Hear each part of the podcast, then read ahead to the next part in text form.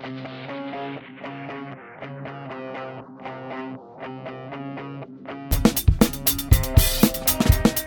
Welcome to Behind the DM Screen for December of 2020. We are three DMs helping each other out and talking about our games, and not necessarily in that order. I, uh, man, I didn't do it in the right order. Oh well, who cares?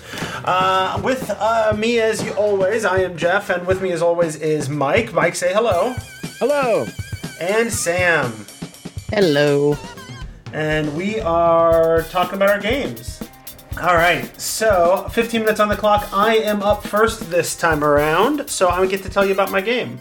Um, I mentioned, well, we were streaming, but um, before the recording, that I haven't actually played my my main game. I call it my main game.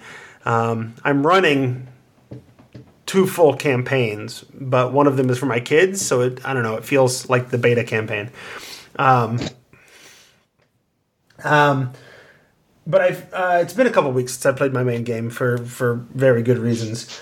But a lot happened since we've t- chatted last. Uh, in that they were tromping through Castle Ravenloft. Um, I think that's where we left off last time. Is they were getting ready to go into the castle, or they had just gone to the castle.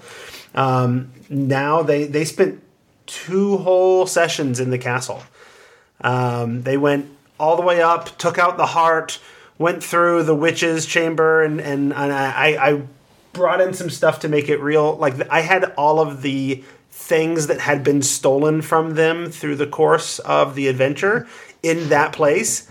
Uh, and at one point, they stayed uh, in the Vistani camp overnight. So I I said that the Vistani stole like hairs from each of them as well. So there was a little vial in the witch's ritual room with each of their names on it with just a few little hairs, and that creeped them the heck out, right?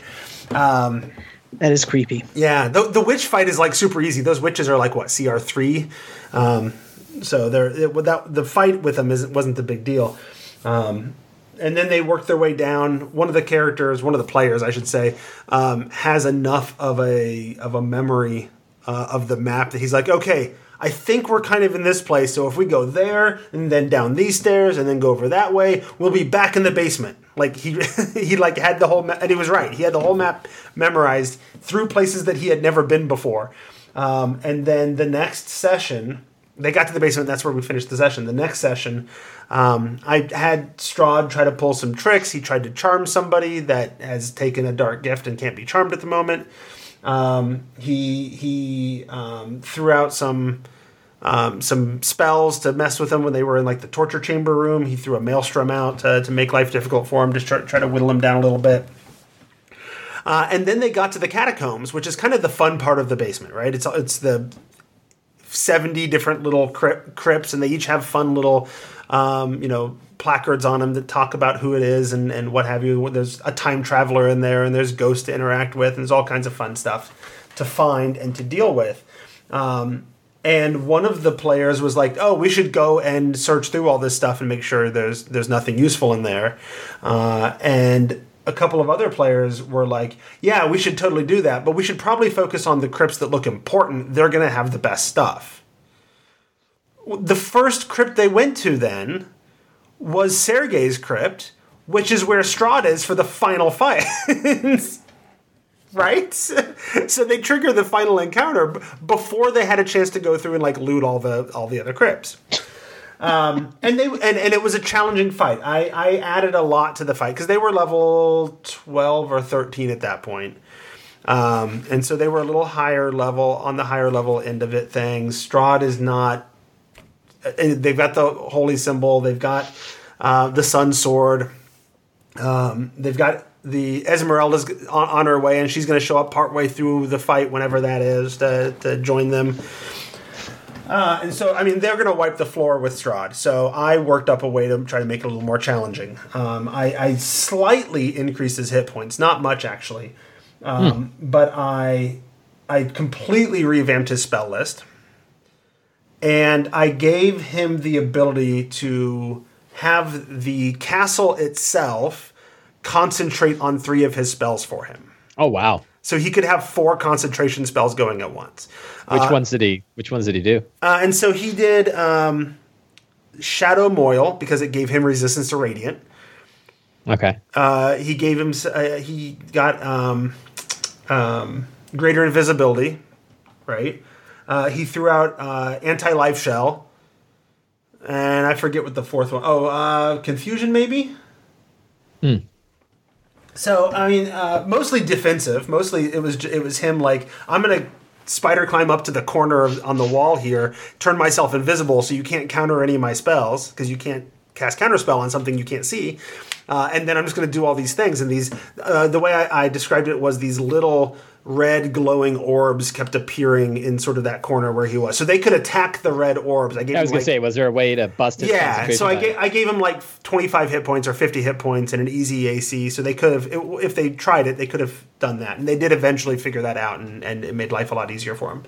That's cool. um, And then uh, beyond that, though, in order for him to get out all of these spells, um, they needed to be kept busy. So there was uh, there's a statue in that room of Sergei, and so I said that Sergei's armor came off the statue and used Strahd's animated armor uh, as sort of a tank to keep them busy for a little bit. And then meanwhile, from deeper in the crypts, help kept showing up.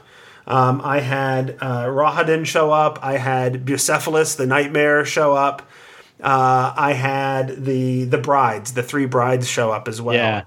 And I also Nothing like throwing three more vampires on somebody. well, and and what's oh, so and they're vampire spawn, so they're not very difficult. sure, Except but you can you can jack them up though. I and I did. I I Yeah. gave I used the um I don't remember if Tasha's was out at this point. I don't think it was. So I used the essentials kit sidekick rules and I gave them sidekick levels ah, cool. to boost them a little bit. Uh, and so not, not not so much that they're going to like steal the show, but enough that like oh well that that's helpful. And this one's constantly giving this other one advantage on their attacks, and this one's got a few spells here and there to, to mix That's things cool. up. And that that went. I mean, the challenge level was was right. They ended up fight having to take take on everything else before they could deal with Strahd because he was so well defended. Then they started throwing out uh, attacks and eventually figured out that they could destroy the red orbs and, and drop his concentration spells.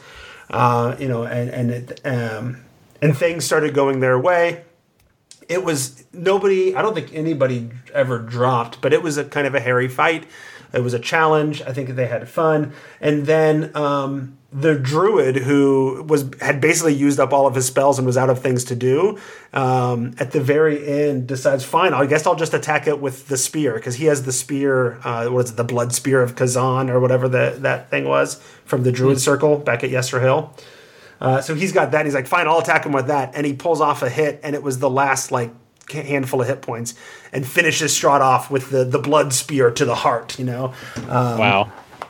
which I thought was super dramatic. One of one of the, the players was a little upset because his paladin was like, "I'm gonna kill this guy," and then he didn't get the killing blow. He, he got the second to last blow and got him down Strahd down to like two hit points. Um, so he was a little disappointed in that. Um, Yeah.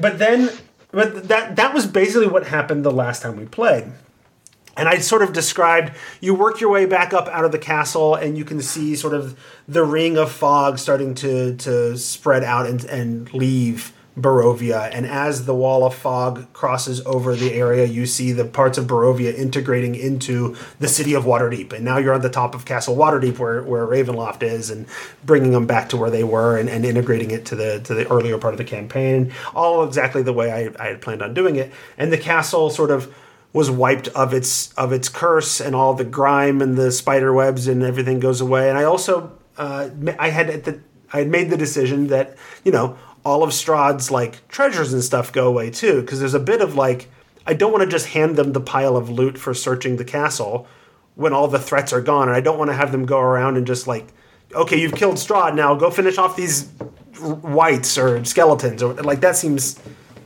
kind of like a you know not fun. Um, so I, so I just sort of said, well, all of that stuff goes away as the fog clears and and gets left behind as the curse ends on Castle Ravenloft, right? Um, but then I had some had a player who was kind of actually pissed about it. He's like, well, then what's? I mean, we got a level for killing Strahd, but what was like? Where's my loot? You know, uh, you know. Uh, Sergei's tomb had a had plus one plate mail. N- none of us want it. Like, you know, what did I get out of all this? And he, so, um, you know, he was, and I think it's telling because like he he was concerned because he looked at like his character sheet going into Barovia and his character sheet going out of Barovia, and none of his loot changed in the entire Really? in the entire time. All he- of Curse of Strahd didn't get a he- single item. or at least or at least he didn't pick up any attunable items. So his attuned items didn't change at all. Um, now, I would argue that he accepted a dark blessing that gave him a plus four to charisma. Being a source a sorcerer warlock, that's huge. That's not something. Yeah. Uh, so he he picked up the manual of bodily health and got a plus two to charisma. another plus two. So he got Right. plus six. right? A total plus six. He he he was also uh, infected with lycanthropy and became a werewolf, which gives him a strength of fifteen, um, and a bonus to AC if he's in his wolf or hybrid. form. Like he got a lot of. He arguably got the biggest mechanical benefit from being in Barovia, but it but it just goes to show like that doesn't necessarily matter because that's not the fun and interesting things that you pick up. He didn't, you know, he didn't pick up the the artifact or the the the item with the handful of spells that it casts or this thing with an interesting story or you know so so I think just you know as much as we recognize that the mechanical boosts are huge in the game um they're not necessarily the things that like stand out as being fun. I think that's completely player dependent because as you know if you listen to my D&D brief game, they've gotten loot exactly like one time.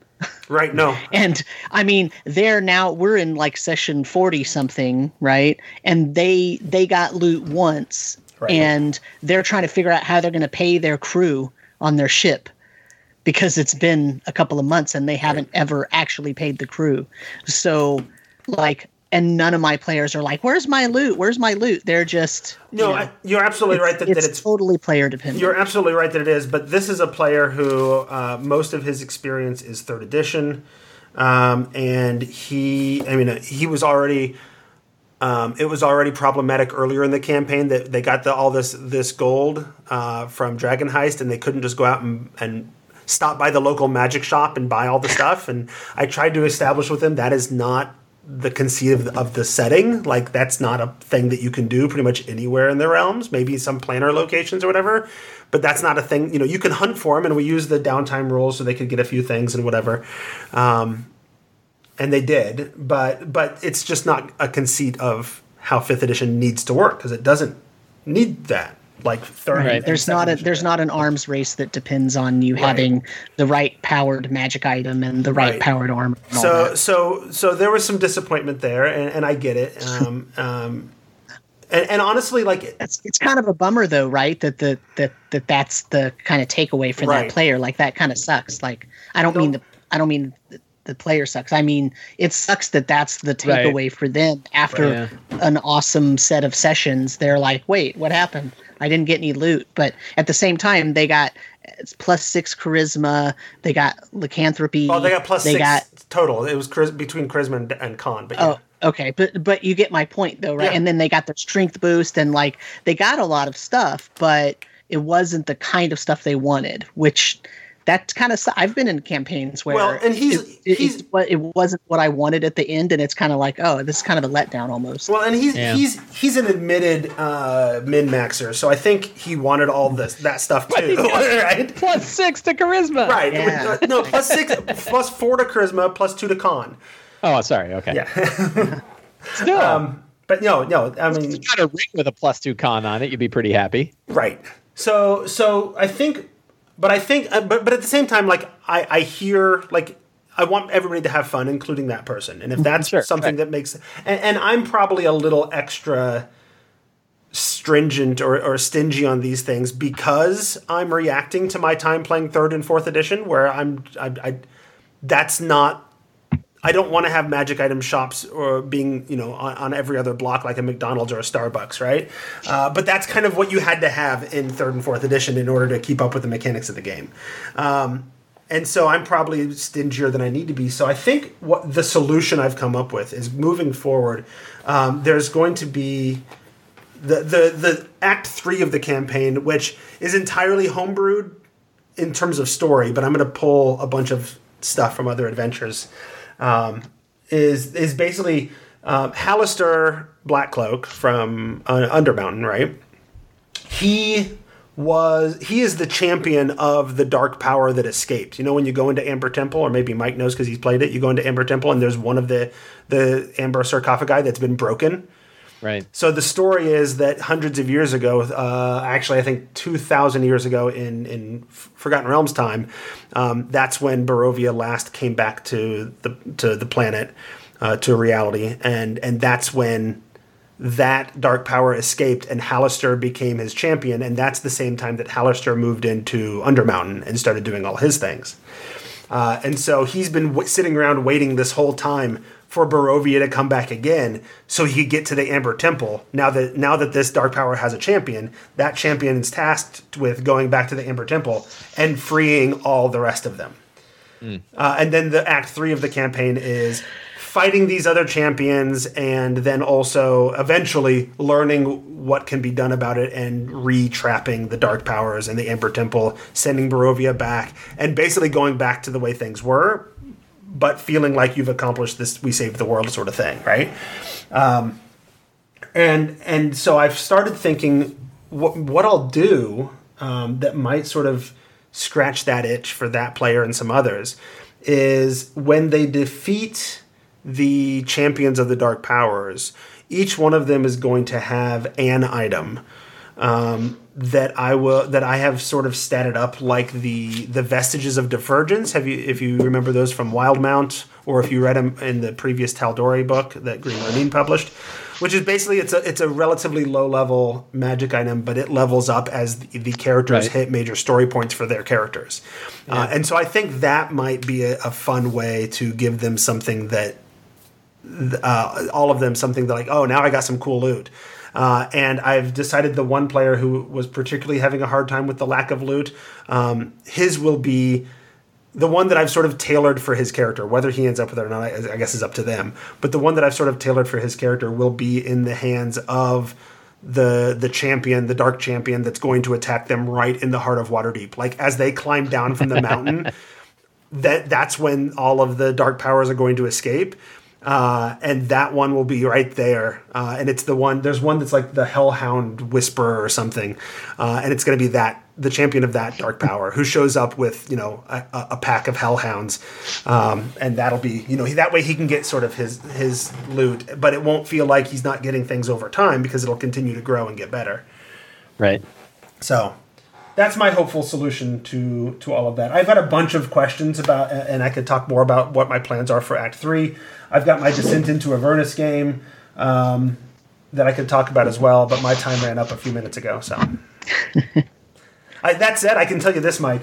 Um, I have gotten to, I have just gotten to the point this last weekend on Descent into Avernus where they had to pick their path. You know, uh, path of Yeah. path of, of devils. The that that I know you don't, you're not fond of because it's it's it- No, I came up with a different path. yeah, you've described it as just a bunch of fetch quests, uh, and and that's that's fair. Um, I, I- and I guess I don't have a problem with a bunch of fetch quests. Another, yeah, it's another, yeah, another problem with it that I could that I could well, talk about. so th- uh, here's the Not problem I ran into. Um, my biggest issue. Uh, there are two things. One, some of the fetch quest encounters locations are completely unnecessary. They don't add anything to anything. Yeah. Uh, like the spawning trees, like Yeah, fetch, fetch quests that mean something are fine, sure, right? Like fetch quests that are part of the story are great. It's fetch quests that are totally unrelated to this story Because- and are I mean, filler. because Uh, I was thinking about. it, I'm like, well, like eighty percent of D and D is fetch quests. That's I Right, mean- yeah. I yeah, like I'm not. Yeah, it's not just that they're fetch quests because, Right. yeah, like you said, eighty percent of D and D are fetch quests. But like the, sp- the a, spawn, a fetch quest a fetch quest that's not meaningful is Meaning- like it's uh, it, yeah. it's like a Well- wandering monster encounter that has no connection to anything else right? But Yeah, but and, right. here, and here's where the thing. Here's what the, what the thing is though is that like the one of the paths, the first fetch quest is go to the spawning trees, and then you happen to run into some some mean bearded devils, and you hear from them about this other thing going on, and that leads you to the next thing.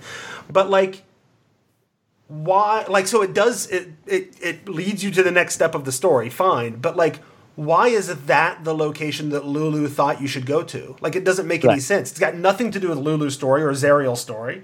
Right. Like, there's uh, so you know, I, I've started plotting things out, and I know you created your own path, uh, and I think honestly, one of the existing paths fits fairly well with the concept of the path of the Hell Riders, which I know is what you had come up with. Yeah. I mean, I the path of the Hell Riders that I built, I built from all the pieces that are in the other. Right. So. I didn't make up a bunch of stuff. It's no, just absolutely. So so I'm I'm how they show up. Yeah. I'm mapping it because that's part of what this campaign is about is me testing things out and I want to run it basically as written as much as possible because my kids are I mean they didn't care that the story didn't send them to this that there wasn't a strong reason to go there or there right? Um, so that that connected tissue wasn't super important to them like it is to me. Um, but I get to test things out and see, figure out what works, what doesn't work. And so I think I, with some relatively minor tweaks and maybe shuffling a few locations from there into there, I can come up with um, I think what I what I'm going to call like the the one of them is like the the path of allies and the other one's like the path of destruction right the one where you go off and you can deal with the hell riders and get their help or you can go off and get tiamat to just fuck shit up Yeah, right, right. Yeah, and I, I had the Tiamat. I kind, I sort of dangled the Tiamat line in mine. I was Right. like, you can't, you know, here. I, I, I, I wanted other paths, so I had two other of the. I, I had the the path of the Hell Riders, but then I also said, well, we're gonna have the path of Gargauth, you know, hmm. as another potential path. Right. And then the path of Tiamat is another path, and the Tiamat one was pretty overt, and the party was like, "N- no, we're okay. Like, I'm, I, I'm kind of you know, tempted to- like, you want to work for me, and they're like, no, we're okay. Yeah, I'm kind of tempted to just completely ignore the paths altogether when I run it with the main group in Sure. a you know year or so, and basically just have Lulu like remember some locations to put on the map, and remember some potential solutions. Oh, well, if we want to break the chains, you know, Tiamat might help with that, or here's a here's a thing we might do, or whatever, and then just let them like, okay, well, you figure out where you want to go and what you want to do, and how you're going to figure out the solution to the problem um, and just leave it at that. And then eventually, eventually, even if you if you run it as it is, uh, the locations as they are, you'll eventually run into one of the paths that leads you to the Bleeding Citadel. Sure. So, yeah. but then they can just sort of go where they want. There's not a specific like pick the path of demons or path of devils. You know, I think there's a yeah, I, th- I, it's Mm-hmm. Yeah, similar. there's there's room to kind of build your own path. Period. Right. Right. Well, and, and I but- and I think I think yeah. they it, it's similar. There was a similar area in Dragon Heist where uh, you hit a spot where it's like there's not a real strong connective Right. piece here to send you from there to there to there to do whatever these things, and it just kind of feels pointless for a while, and you got to do a lot of work to make it happen. Um, Right. So so yeah, that's a thing, but. Anyway, uh, now I'm even more over my time, and I've got more stuff I could talk about. I'm using a bunch of James Introcaso and other uh, additions for Descent into Avernus as well. I'm I'm bringing in uh, Dungeon of the Mad Mage and uh, and um, Tomb of Annihilation and other things for my other campaign. Uh, I've decided one of the I'm champions. shocked. Yeah. Wait a minute. You're not playing the book just direct. You're gonna mix it with mu- multiple adventures Well, together. What? The, the, these are these are books that I don't otherwise plan on using, but they got some cool things, so I'm going to rip them off Wait, and use them. is Right. Freeport going to be there too? Uh, not this Yeah. time. That was my last campaign. Although I like Freeport. Um, anyway, I'm well over my time. Um, what do I need to mention? Oh yeah, I need to mention that we have a new sponsor. This is our my first recording of the month, so it's worth noting that we have a new sponsor. Uh, AwesomeDice.com uh, is a is a dice retailer, as you would expect. Um, they have they they have a pretty good deal on what they're calling um, what is it sharp edge um, dice, like kind of like um, remember the Like the precision game, the dice? game science. Yeah, dice? kinda like those. precision dice. Um, but but they've got a decent price on them, um, uh, uh, and so that might be worth um, What are they called? Awesome the, dice. AwesomeDice.com. Called Sharp Edge Dice or something like something that. like that. Yeah. And then they've also uh, they wanted me to talk about the fact that they've got a special cannabis themed set of dice as well, so people can go check that out. It's legal in, in your state now. You can like lick your dice and Yes, I'm sure that, the, the, and those are under the the category of bardic, bardic inspiration. So now we know what bardic Gummy dice. inspiration is. yeah. so, look, if you're going to roll dice, you're going to need precision. AwesomeDice.com has sharp edge dice for a fraction of the price of other such precision dice sellers. Chill out, my man. Oh. Hello, Bard. Please, share your bardic inspiration about dice. Yeah, I've got bardic inspiration dice. Is this totally mellow cannabis theme set with smoky interior? Exclusively available at awesomedice.com. I see. Well, precision, bardic inspiration, or one of countless other unique dice sets. It seems you can get it all at the most awesome dice company on the internet, awesomedice.com. And don't forget to let them know the Tome Show sent you, dudes. All right, so that's it for my time. Uh, let's go ahead and talk about Mike. What you got? Let, let's. So I want to talk about. I have two topics that I want to talk about tonight. Uh, I want to talk a little bit about point crawls, and I want to talk a little bit about what was the other topic I had? Uh, Jacquet style dungeons. Uh, are you? Are, I, I, I, I, for for some reason, I imagine Sam is well versed in both of these topics. Yeah. Uh, Jeff, are you familiar with? No, I have no, I have two no idea what you're talking about with either. No of idea what we're. So, So- I'm, so new, just, I'm new to D as and a- D. just yeah, right. Just as a note, that's named after uh, Janelle, Janelle. Janelle Jacquet. Oh, Jacques, it's, Jacquet. it's it's Jaquays, yeah. Jaquays. Uh, and so it's Jaquet style dungeon. it's Jaquays, yeah. Okay. On a podcast, they had her clarify how you pronounce Excellent. it. Good deal. Yeah. So, all right. So we'll start with point crawls. Uh, and so I, I learned uh, kind of uh, both of these ideas from this site, The Alexandrian, uh, written by Justin Alexander, uh, who has an excellent blog with lots and lots of really great material in there, including something like a, I think it's like a 67 part blog series on how to redo Descent into Avernus. Uh, I He, believe which if- which he, he also did for uh, Dragon Heist Dragon and a bunch of others. Yeah. Yeah. Yeah, yeah. uh, he, he also he's at Hexcrawl on Twitter, And- and, and he has a Patreon. yes. So Uh, apparently alexandrian.com is not a uh, is not his website. It's I think uh, it's the the Alexandrian. Um, yeah, so I, I you know it's a it's a site I really dig, and uh, I've been so I've been thinking about these ideas, but I never really needed the concepts because I was running published adventures and published adventures. You kind of have this stuff sort of laid out for you, but I've been running my homebrew Eberron games, and uh, which means I have like n- nothing, right? I've got open an, a, a wide open field of of where, where the characters can go. And i'm pretty familiar with like running dungeon crawls. And my latest go-to has been go to dysonlogos.com go to the 900 maps he's got. Find one that's suitable for whatever i'm going to do and use and then fill it with my own stuff. Like like you know throw throw interesting interesting locations and interesting encounters in there. And i'm kind of all set right? Uh, but I, a couple of times recently, I ran cities, and in particular, I've run I think three ruined cities, like three cities because it's set in the Mournland, and in the Mournland and Eberron, everything is destroyed. So if you run into a city inside the Mournland, it's likely a wrecked a wrecked city. So this started with the city of Eston.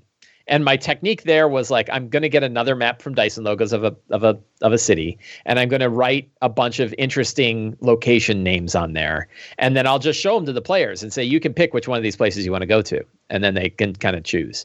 Uh, and then I had another smaller city that was really sort of a subquest, and all I did was like a linear path between you know where they started and where they wanted to go and i just described you know, i had a couple encounters on the way and then they were at the place that they wanted to go.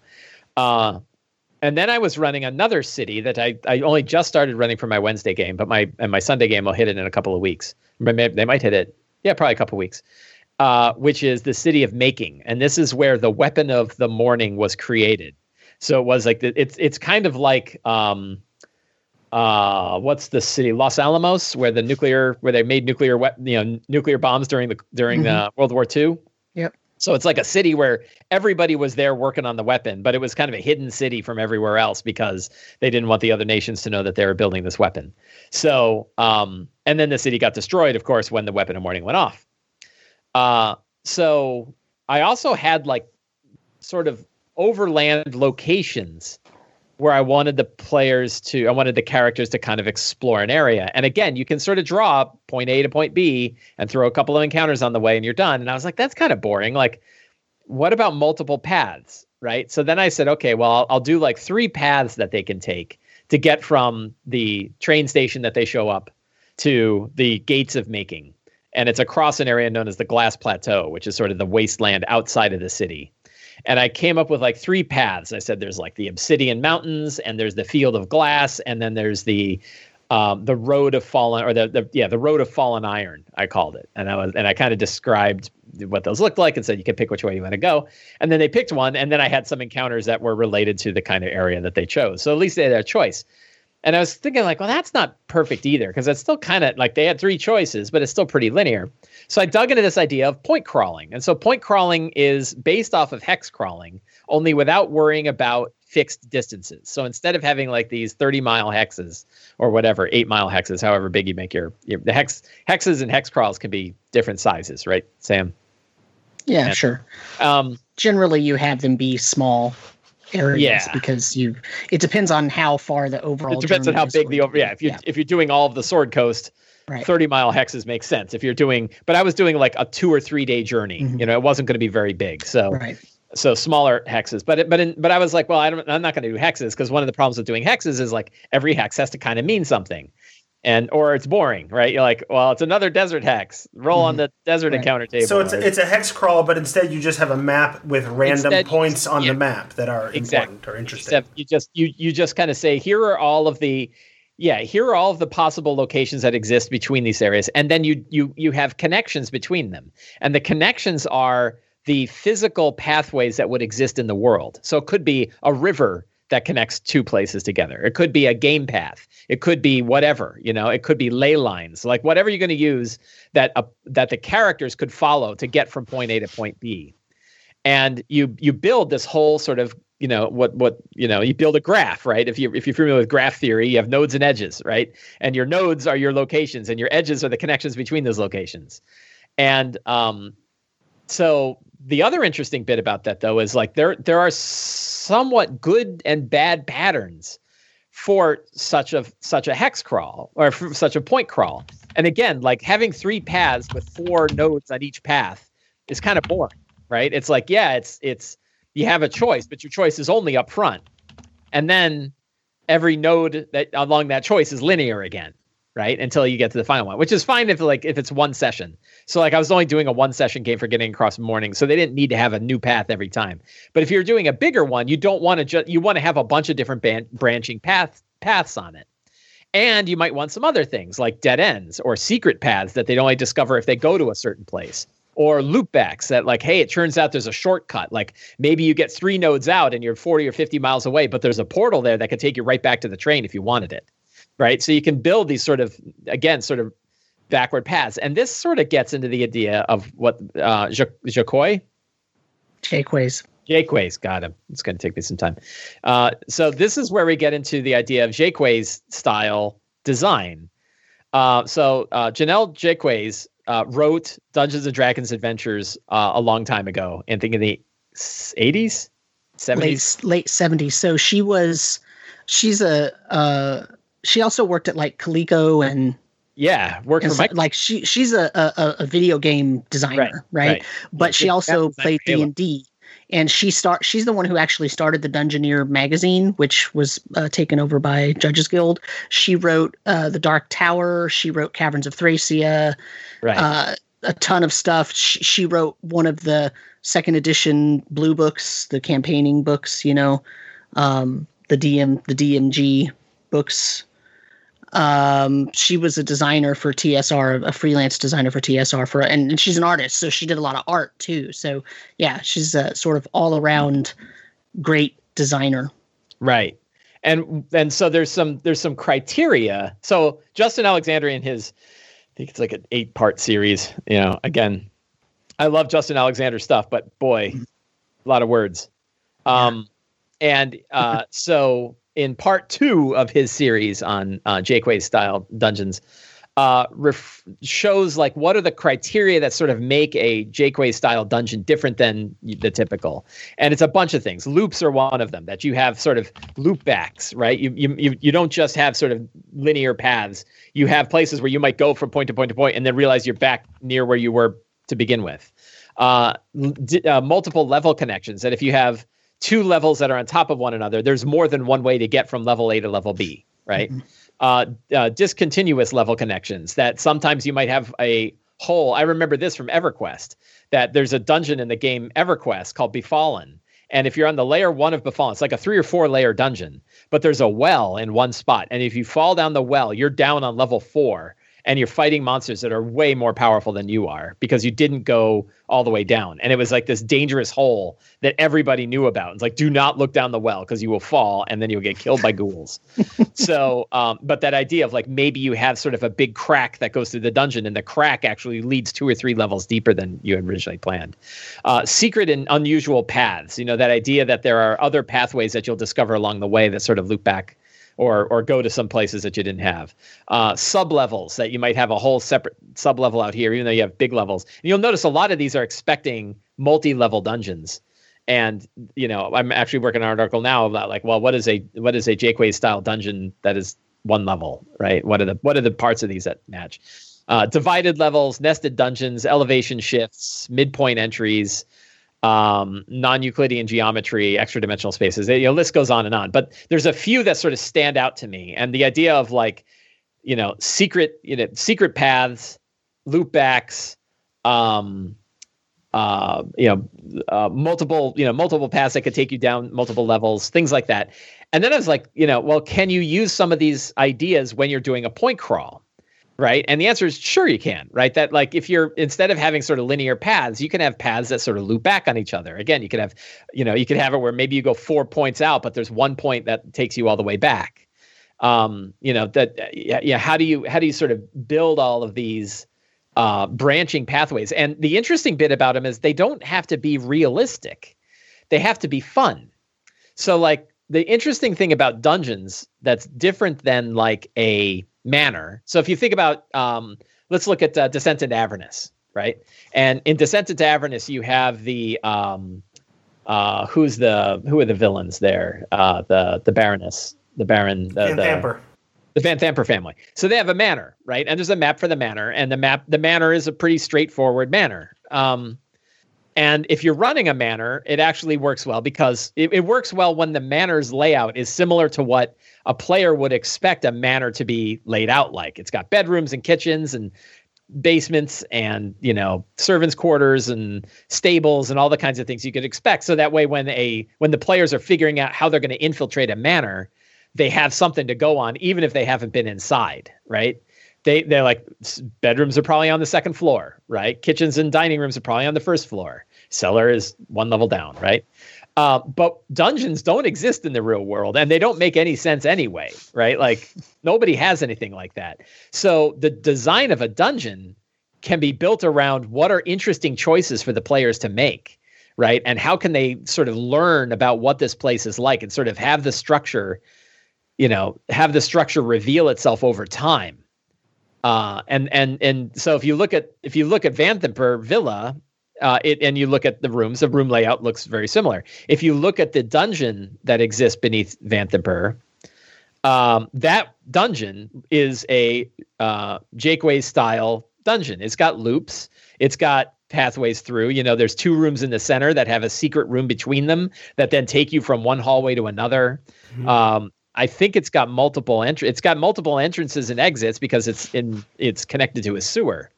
So, and well, in this case, it's like it, it's, it's, a sewer. It's it's the the sewer connections have been closed off, but there is another. Not all of them. Yeah. Uh, well, southern, well, I'm looking. I'm looking at the map right okay, now. Okay. Okay. I and, believe you. and there is a one of the sewer entrances labeled V30 uh, does not look like it is blocked. Okay, but uh, right? but and I, and they, think, they explicitly talk about there being a like an escape route through the right. carriage, which you could the carriage house, which you could find.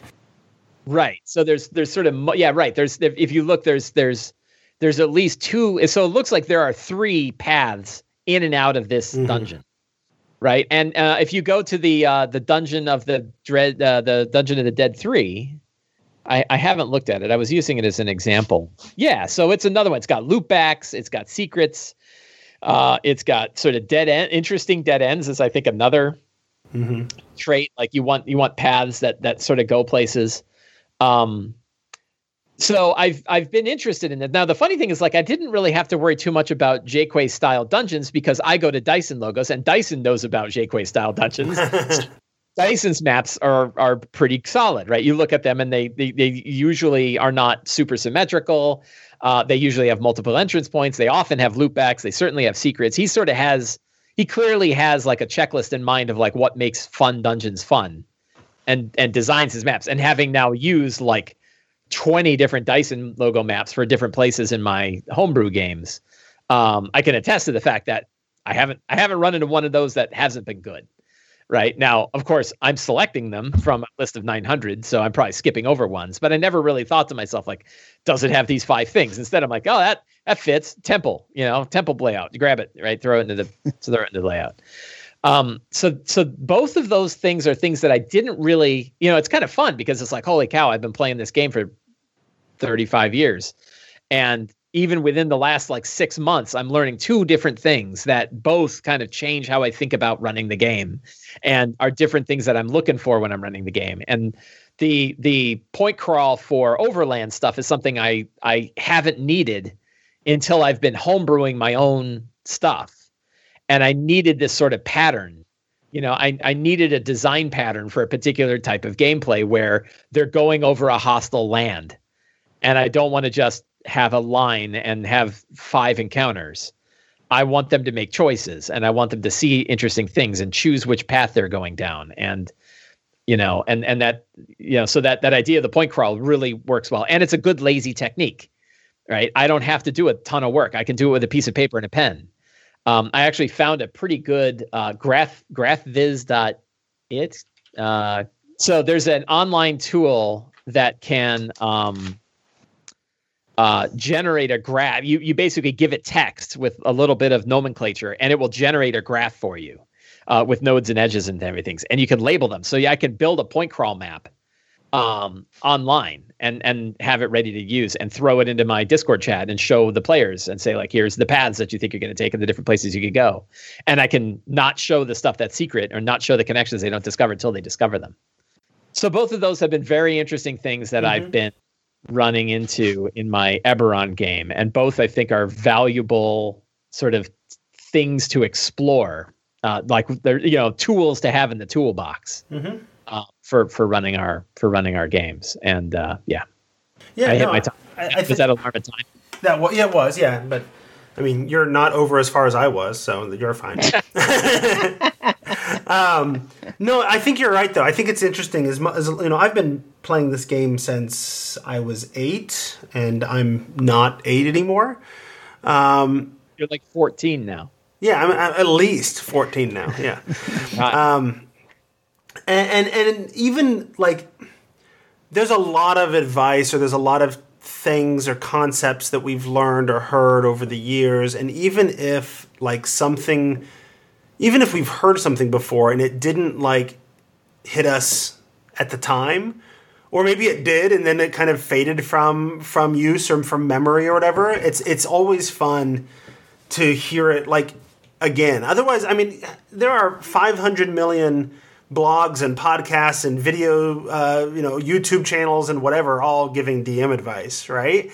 Um, certainly, one could say, take all of this DMing advice and put it into a single guidebook that nobody will read, uh, and and and have all this great stuff there, but it doesn't ma- like unless you're going to go back and, and read this, these you know 10 volume dungeon masters guides uh, on a regular basis to sort of oh that was a neat idea i forgot about or whatever like who has the the the inclination to do that well and it's it's not even about reading it again. It's like as mike said the reason he's paying attention to it now is that he needs it now and it's he Yeah, didn't was- need I it was- I five, was five years dark. ago. Yeah, or- yeah. So like having it available now and being able to find it and then develop his own way of doing it is what he needed right then. He could have read it in a DMG or in some kind of advice book Sure. previously, but he didn't need it, so it wasn't something that stuck. didn't ring. Yeah. Well, well, and hon- honestly, it's it's even um, a lot of times it's about what's in the what's in the zeitgeist, what's in the in the conversation in the community right now that'll like pop up and be like, oh, oh yeah, I kind of remember a thing like that. I never did anything with it before, but it might actually work for this thing that I'm doing right now. So I think no, I think that's great. I think I, think it's it's um, a testament to the fact that even though every bit of gaming advice ha- that could possibly exist has pr- almost certainly been given, that there's still value in doing these things. I'm yeah, I would disagree. I don't know. I know you would because that's what you do, right? That's what the whole thing is about. But I, I don't know that there's any new advice out there. But I think there is. I, I think this is an unlimited hobby, that the variables are so great in what we're creating, right? In the we th- this is like my you know i think when i was talking to michelle about the idea of like i'm going to post a dm tip every day and she's like you're going to run out in like three months right? I've been doing it 10 years Right. i've got i've got 5000 dm tips right? Mm-hmm. Now granted i have a tendency to go back and do some again I was saying, have, have you repeated any? oh yeah i'm sure but i haven't repeated 90 right? There's there's thousands in there and it's because it's a relatively unlimited game and there's so many facets to it and there's so many angles and there's so many different ways to to to kind of approach this thing. It's sort of like i mean it's like writing or storytelling or or doing plays or anything that like you know there's always going to be writing advice you know? There's always going to be like different ways to handle storytelling. And and I, I think we'll always come up with new with new ideas and new systems. Now sometimes we'll go back and look at old ones again. Um, but the idea that like hex crawling was a thing back in the 70s right and had a structure to it. In fact there was hex crawling before there was d&d right? Um, and then d&d kind of picked hex crawling up but then people looked at it and was like yeah hex crawling's great but what about point crawling? And, the, and by the way point crawling um, i forget the name of the person who did it. Uh, hill cantons is the name of the blog and they wrote about it back in 2014 so this is not new. That's six years old. But yeah, it was the kind of thing where like, I was, you know, poking around with it, and I think in my Discord channel, people were talking about it, and it's um, I kind of saw that there's this, you know, the way I'm handling it isn't great, you know, and and the DMG talks about hex crawls, right? Like the Dungeon Master's Guide does offer things for like here's how to handle overland travel, right? And here's a bunch of different ways to handle o- overland travel, and it kind of has a it doesn't it doesn't it doesn't refine it down to point crawls, but it's sort of in there if you Right. squint. You You know? know, you know that sounds like a really good book. What's it called again? I've never heard of it. Yeah, the Dungeon Master's Guide. Dungeon Master. Why? Why don't they do one of these with every edition? Jeez, It Jeez. should. Yeah, yeah. Any, you, the Dungeon Master's Guide gets a lot of hate. Um, I, I, you know, I find it pretty great. Like I use it for inspiration. It's got a bunch of Oh. tables and charts in there that are great. Every Dungeon I- I Master's think Guide I've read has been pretty fantastic, but not. But I, it's not necessary to running the game necessarily. Like I can run a game with. Not with if you, right. Not if you already. Yeah, If you've well, played and- before? and- yeah. Yeah. The other criticism that's levied on the DMG, which is absolutely sound, is it does not tell you anything about how to be a dungeon master. sure. it is you know it's it's like the structure of it it literally it kind of i forget how it even starts um but, But, like but that's a hey- that's a tangent anyway. so Yeah. so page nine is a world of your own and then it starts talking about world building and page 10 is gods of your world. Oh my god. Right. like that is not where you want to begin to learn how to play d&d is start by making up gods and let's talk about monotheism versus polytheism. Oh not helpful. Right? And then and then it gets to the planes it gets into the planes before it gets into making an adventure. Creating a multiverse. Page 43 what are you thinking? Okay. Need a multiverse. Okay. Long time Point's been made, and what? Speaking as a person who just recently has gone through literally every edition's DMG and DMG2 with Brandes Stoddard, Oh, is that the is that the the uh, twelve days or? yeah, every single DMG has that same problem, Mike. They don't actually tell you how to play the game. None of them do. if only the somebody would write a book that helps people learn how Yeah. to be better like dungeon Gee. masters with less time yeah huh Someone could just make a blog about that. That'd be more modern, right? Um, before we move on to our final DM, I want to remind people that there are other ways you can support the show besides going to our sponsor at awesomedice.com. You can also shop at Amazon or DM's Guild through our links at thetomeshow.com. Uh, and you can become a patron over at patreon.com slash, oh shoot, what was it? Tome Show? The Tome Show? I don't know, one of those. You'll find me. Um, so go check that out and support us directly through the Patreon. That helps me pay the bills uh, and keep things going. The Amazon money goes to all of our creators. Uh, Sam and Mike uh, each get some of that Amazon money every now and then throughout the year.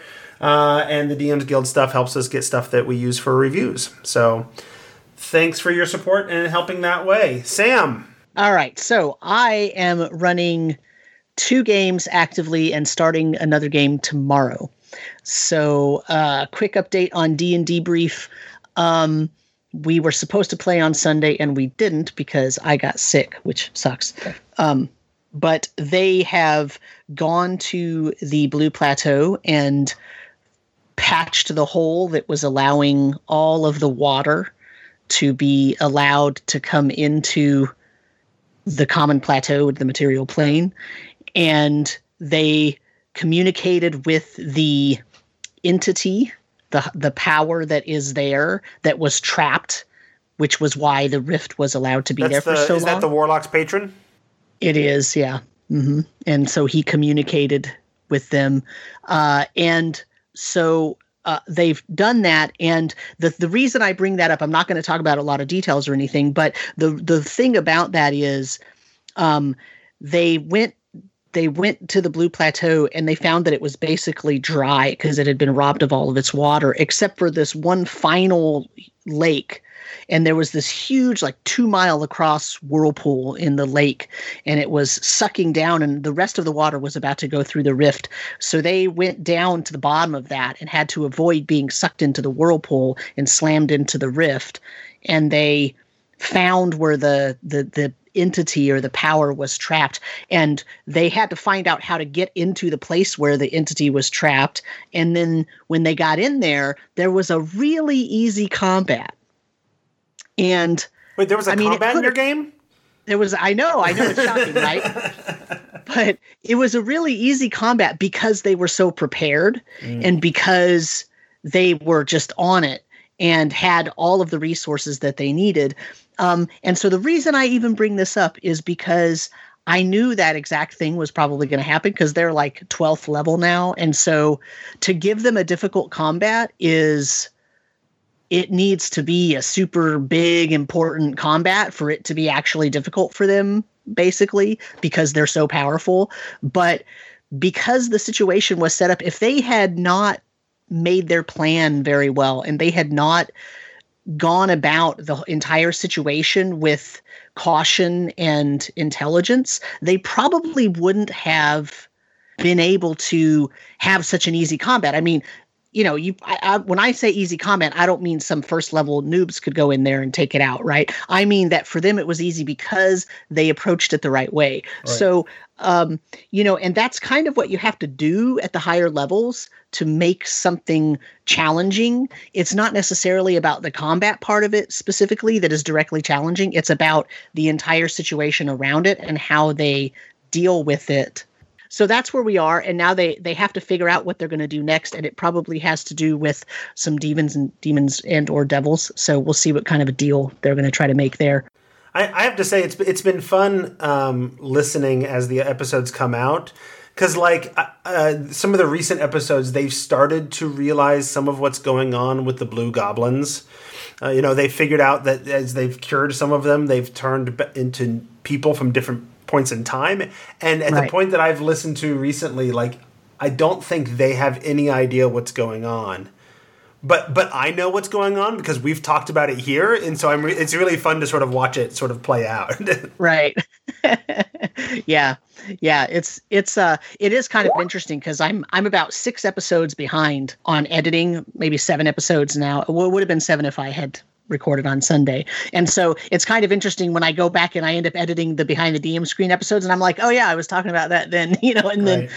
and then there's a couple more episodes that I'm editing for the podcast. And so yeah, uh, it's a little bit it's it's nice because it reminds me of exactly what's going on. But that's what's happening there. In other words, they're getting into the real planar stuff, and so it's going to start to get real dangerous for them. The Blue Plateau was the easiest of what they're looking at, and so uh, they're probably going to have to deal with the Dark Plateau again and the Red Plateau, and it's going to get real nasty pretty soon. Uh, so that that's that's that. Um, my other game is Rime of the Frost Maiden. And we've had four sessions now. The fifth session is this Friday coming up. And they finally, at the end of the fourth session, got some uh, dogs and sleds, and one of them got to ride an axe beak uh, which they're in love with. And uh, I had them. They they went to Bryn Shander and they found another murder victim. Um, and so they're trying to figure out what's going on there. And they uncovered some information that this murder victim was friends with or knew the person who drew the lottery. And the person who drew the lottery was the third in command of the militia.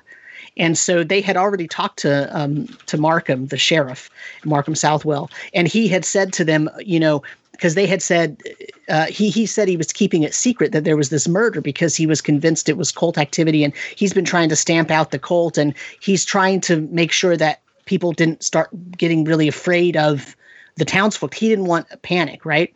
And so it was a shock to him that this they came in and they knew that this murder had happened, and they said, well, you know, somebody obviously, you know, if you've had militiamen guarding the house where the murder occurred so that no one finds out and starts talking about it, you know, you know there, there's obviously somebody who saw it or who who spilled the beans basically. And he said oh no i trust all of my you know all of my top officers i trust them. But then when they find this evidence that the murder victim knew the person who's drawing the the lottery tickets every month he figures out oh crap like so now he can't trust his militia because he doesn't know how much of his militia has either been infiltrated by the cult or has just been you know ha- basically playing a protection racket right? He doesn't know what it is yet at this point whether it's cult activity or a protection racket because the protection racket could be like hey if you pay me enough i'll make sure your name doesn't get drawn in the lottery right?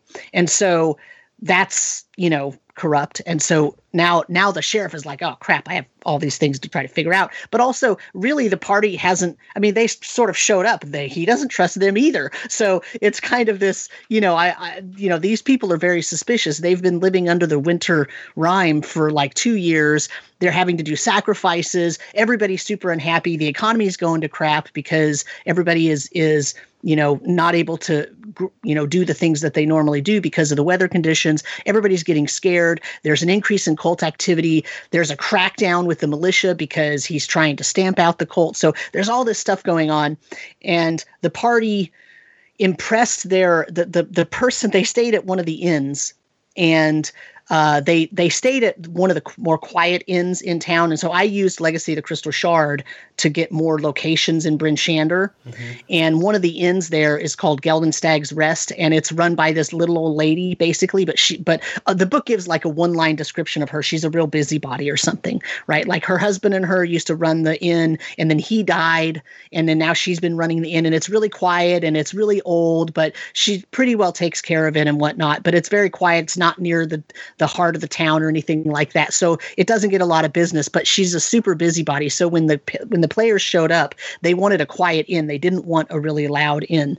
So they went they went there and she was all up in their business, asking them questions, trying to psychoanalyze them, talking crap about people in town and but then you know trying to do it on the sly and and so but she gave them all kinds of advice and, and all kinds of comedy relief basically. Um and and they got into all sorts of trouble on their own. One of my one of my pcs has the runaway author background secret. And um the and the runaway author secret spoilers for Rime of the Frost Maiden is that the the PC is an author who used to live in Waterdeep and wrote a, a best selling book called Hellbent Highborn, which is about all of the devil relationships in um, amongst the nobles and, and royal houses and, and merchant houses and rich people in Waterdeep and how they're all basically signing contracts with devils and you know all this kind of stuff. And and so it was like a runaway bestseller but now of course all of these people are after the author. So so the author has run away to to Icewind Dale well, so of course there's this really fancy dancy bookshop in Bryn Shander that happens to have three or four copies of this book, and it's all about gossip. And the person, the the player who's playing the runaway author PC is really, really like plays the person as very naive and just I just I just I'm looking for facts and like writes down everything and like anytime anybody says anything that they don't recognize like an idiom or or any kind of saying, they write it down and they're like, "Oh, is that oh, is that true?" you know, and they're writing down everything to gather information because they're going to write another book. And so they're making it really obvious what their background is. And so, of course, the busybody lady who is part of a book club catches on right away, right? And so so they get into all sorts of trouble uh, at the end of it, they end up finally getting so because the busybody figures it out, the person who owns the really fancy bookshop makes a deal with the PC. Hey, if you sign my copies, sign the copies of the book that I've already sold to my book club members and sign my last four copies that I have for sale and promise me that when you write your next book, I will get the exclusive signed copies. Like you'll come back and sign my copies so that I can sell them for a really high price, right? And I'll I'll make sure that I tell the kennel owner to give you however many dogs and sleds and stuff that you need on credit because you're going to make so they so they make this contract right so basically the runaway author uses his clout to get to get them the, the ability because they didn't have any money they had like 10 gold between all of them right? And so they um because they did the they did the quest in Bryn Shander where they went and uh, got the iron ingots back but they had negotiated I didn't offer them money for it. I didn't have the NPCs offer them money because in in my setting, like every no nobody's using money hardly at all. They're bartering because nobody has any money anymore. There's nothing coming in from outside. So and they're not printing their own money. So money is really not useful at this point. So they took like uh, a couple of weapons and a, a, set of Smith's tools or something like that was their reward. So they didn't have any money. So they bargained to get money. So now they have two large sleds uh, six sled dogs, and an axe beak. And they made their way over to Termalaine uh, because one of the other uh, PCs got some information about a mine in Termalaine and wants to go check out what's going on over there. So they're on their way there and a blizzard comes and it's starting to hit right as they're getting into town as right, right as they're getting into town another caravan is leaving town and coming in the other direction. And because the blizzard's there they decide not to stop and talk to each other. So they just pass by. And so i described to them the symbol on the caravan is uh you know black circle with a golden paw print or something which is uh torg's caravan right? And of course spoilers again, Torg's caravan is the one carrying Sephek, which is the one who's murdering everybody, right? right. So they passed by the murderer without knowing it. um, and, and, they didn't stop, right? But but that's really great because what's going to happen is they're going to wake up in Termalaine the next day and find another murder victim. Well, and that that that also makes for that great storytelling moment of like you you've seen this caravan before and then right. it, it, loops back around and, and comes back up again later uh, as uh, as an important story element. So. Right. Yeah, so they're probably going to do next time. They're going to do the mine quest, which I've totally changed from what's in the book, and they're going to find the murder victim, and they're going to probably start to put together the the caravan situation, mm-hmm. right? Because okay, well, wait, now that that person, you know, they're going to start to put the timeline together, right? And they also wanted to investigate the White Moose, which is up in Lonelywood, because one of the PCs is the Reghed tribesman, and one of his background things was the reason he even came to be around Ten Towns and start to hire himself out as as a guide and a, and a wilderness helper was because his tribe is dying off because all the herds are gone; they have nothing to eat. So uh, when they were in the tavern in in Targos, uh, he was telling the other PCs this, and one of the drunken patrons of the tavern there, the Luskan Arms Inn, heard him and said, "Oh, I know what your problem is," and sort of drunkenly told him about how there's this white moose that is kind of like a Pied Piper that's chasing all the humans out of the out of the forest up there, so they can't log anymore, and is causing all the herds to leave the area because humans are are killers, right? So so they're so they're going to stay over there. Probably they're going to stay up in Termalaine and Targos for a while. So by the time they get back down near Targos and Bryn Shander, they're going to maybe put together that caravan issue, and they're going to know that there was now another murder in a different one of the ten towns, and they're going to be able to put together that caravan thing. So so it is a really it's really nice foreshadowing that they passed that, and so they're going to get to see that later. Yeah, that'll be brilliant.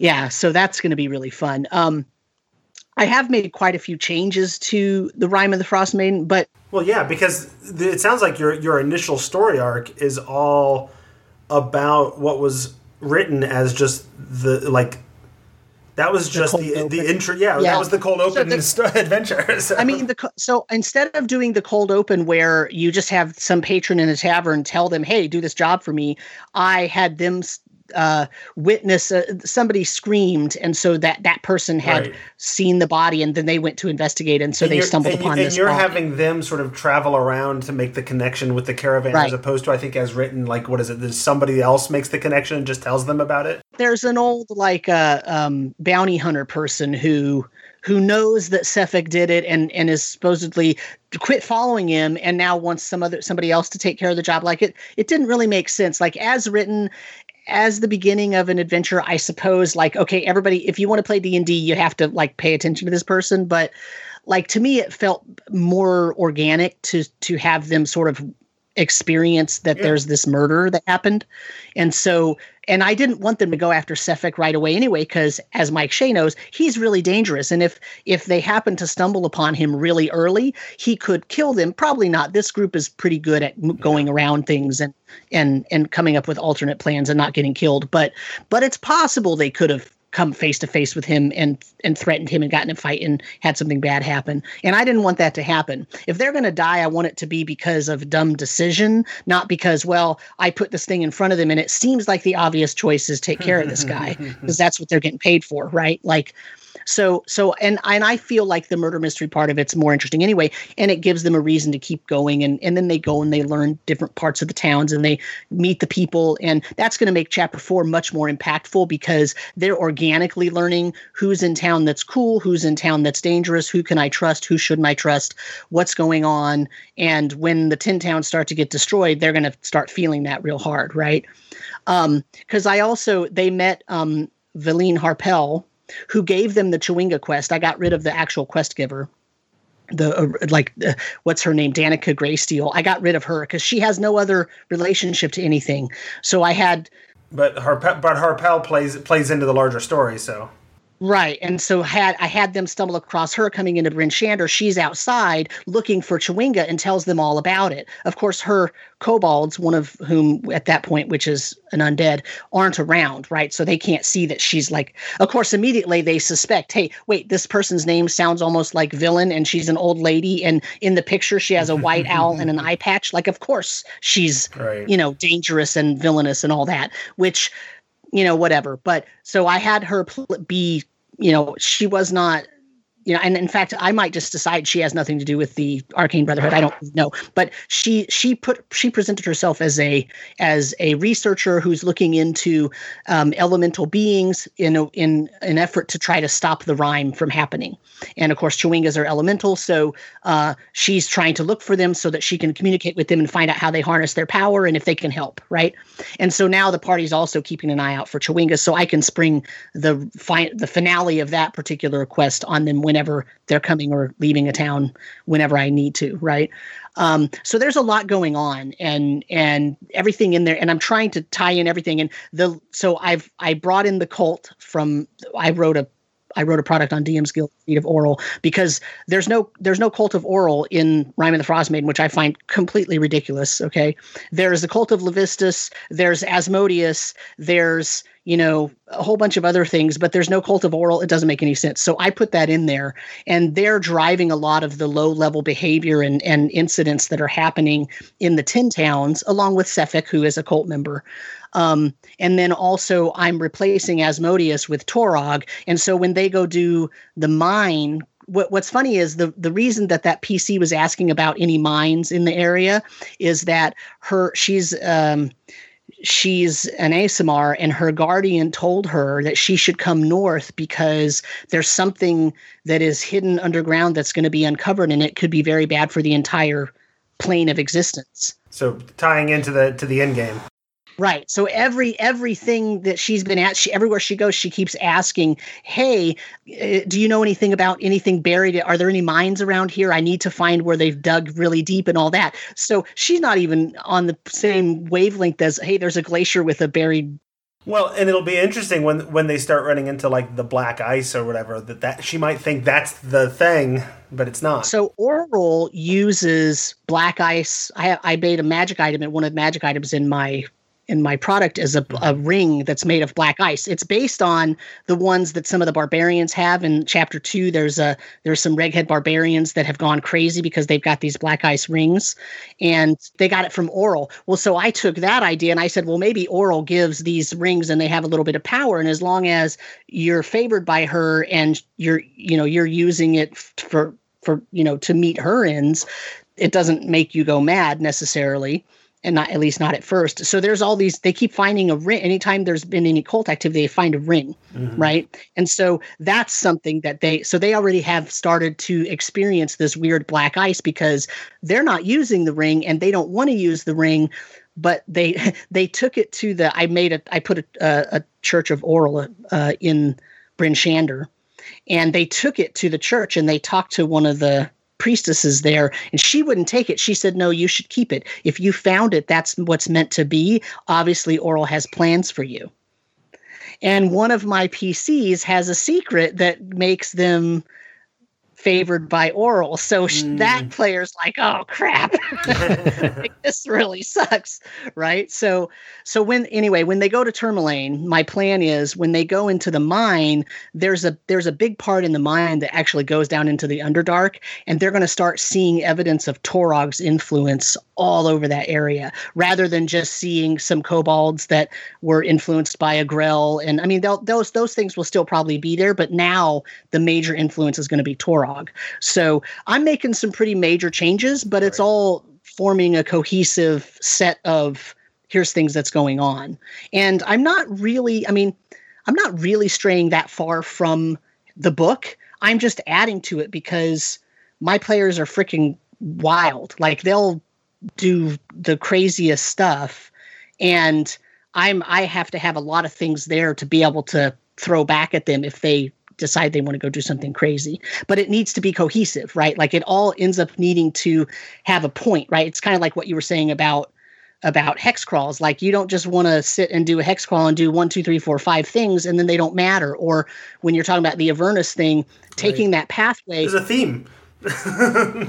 if the first four steps don't matter, like it sometimes it could feel very hollow, right? right? So I'm trying to make the relatively unconnected things going on in chapters one and two suddenly have these connections. Some of them have stronger connections than others, and you know that's just how it goes. Um, but so that's that's what I'm doing.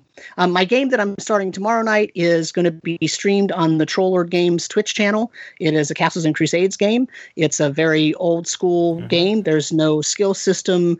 There's uh, you know lots of uh, very dangerous sort of combat and treasure hunting. And so that's that. So if you want to watch that, it's at 7 p.m. Eastern on Wednesdays at uh, twitch.tv slash troller games.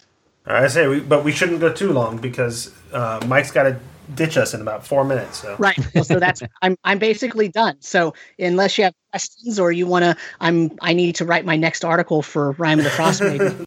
nice. Uh, I'm going to be running this yeah. in a, a probably a couple of months and I'll be yeah. grilling you for questions. Yeah. I mean, one of the major changes I made was travel times and the distances between the distances between the the ten towns I didn't change, but I changed the travel times of the dogs and the axe beaks hmm. and and by foot so that it makes it more reasonable to travel between the 10 towns, but you can still make it difficult for them to go outside of that area because those are unbroken trail. So, Mm-hmm. No, very good. Yeah, no, I, I, I highly encourage um, each of you to only play published adventures after both of the others of you have, have played it or done a deep dive. Like, uh, you know, whether it's Curse of Strahd or Descent into Avernus, I oftentimes go to slyflourish.com to be like, what did Mike do? Uh, just to give, Yeah. give me some ideas or what, what was a struggle for him, you know? So it, it's great. Like, always run published adventures like three years later when all your friends have done it and written blogs Yes. about it. So you can. Yeah, eventually, we're like we're all gonna be, you know, waiting for everyone else to run it. Right? Like, no, no one will right. actually run it. Or like, Mike, who's, who's, are you who's going to go starting? first? Yeah, right, exactly right. Okay. Yep. I think that is uh, a good place to end the episode. We're only like uh, an hour and 15 minutes into this. Uh, so, you know, each of us got 15 minutes. 15 plus 15 plus 15 is an hour and 15. Uh, so that is how math works now. Um, all It's the right. new so, math. So yeah, it, it's it's it's the way time works in 2020. that's right. Yes, yes, for sure. Yes. so that's the end of behind the DM screen. Uh, say goodbye, guys. Bye, guys. hey guys.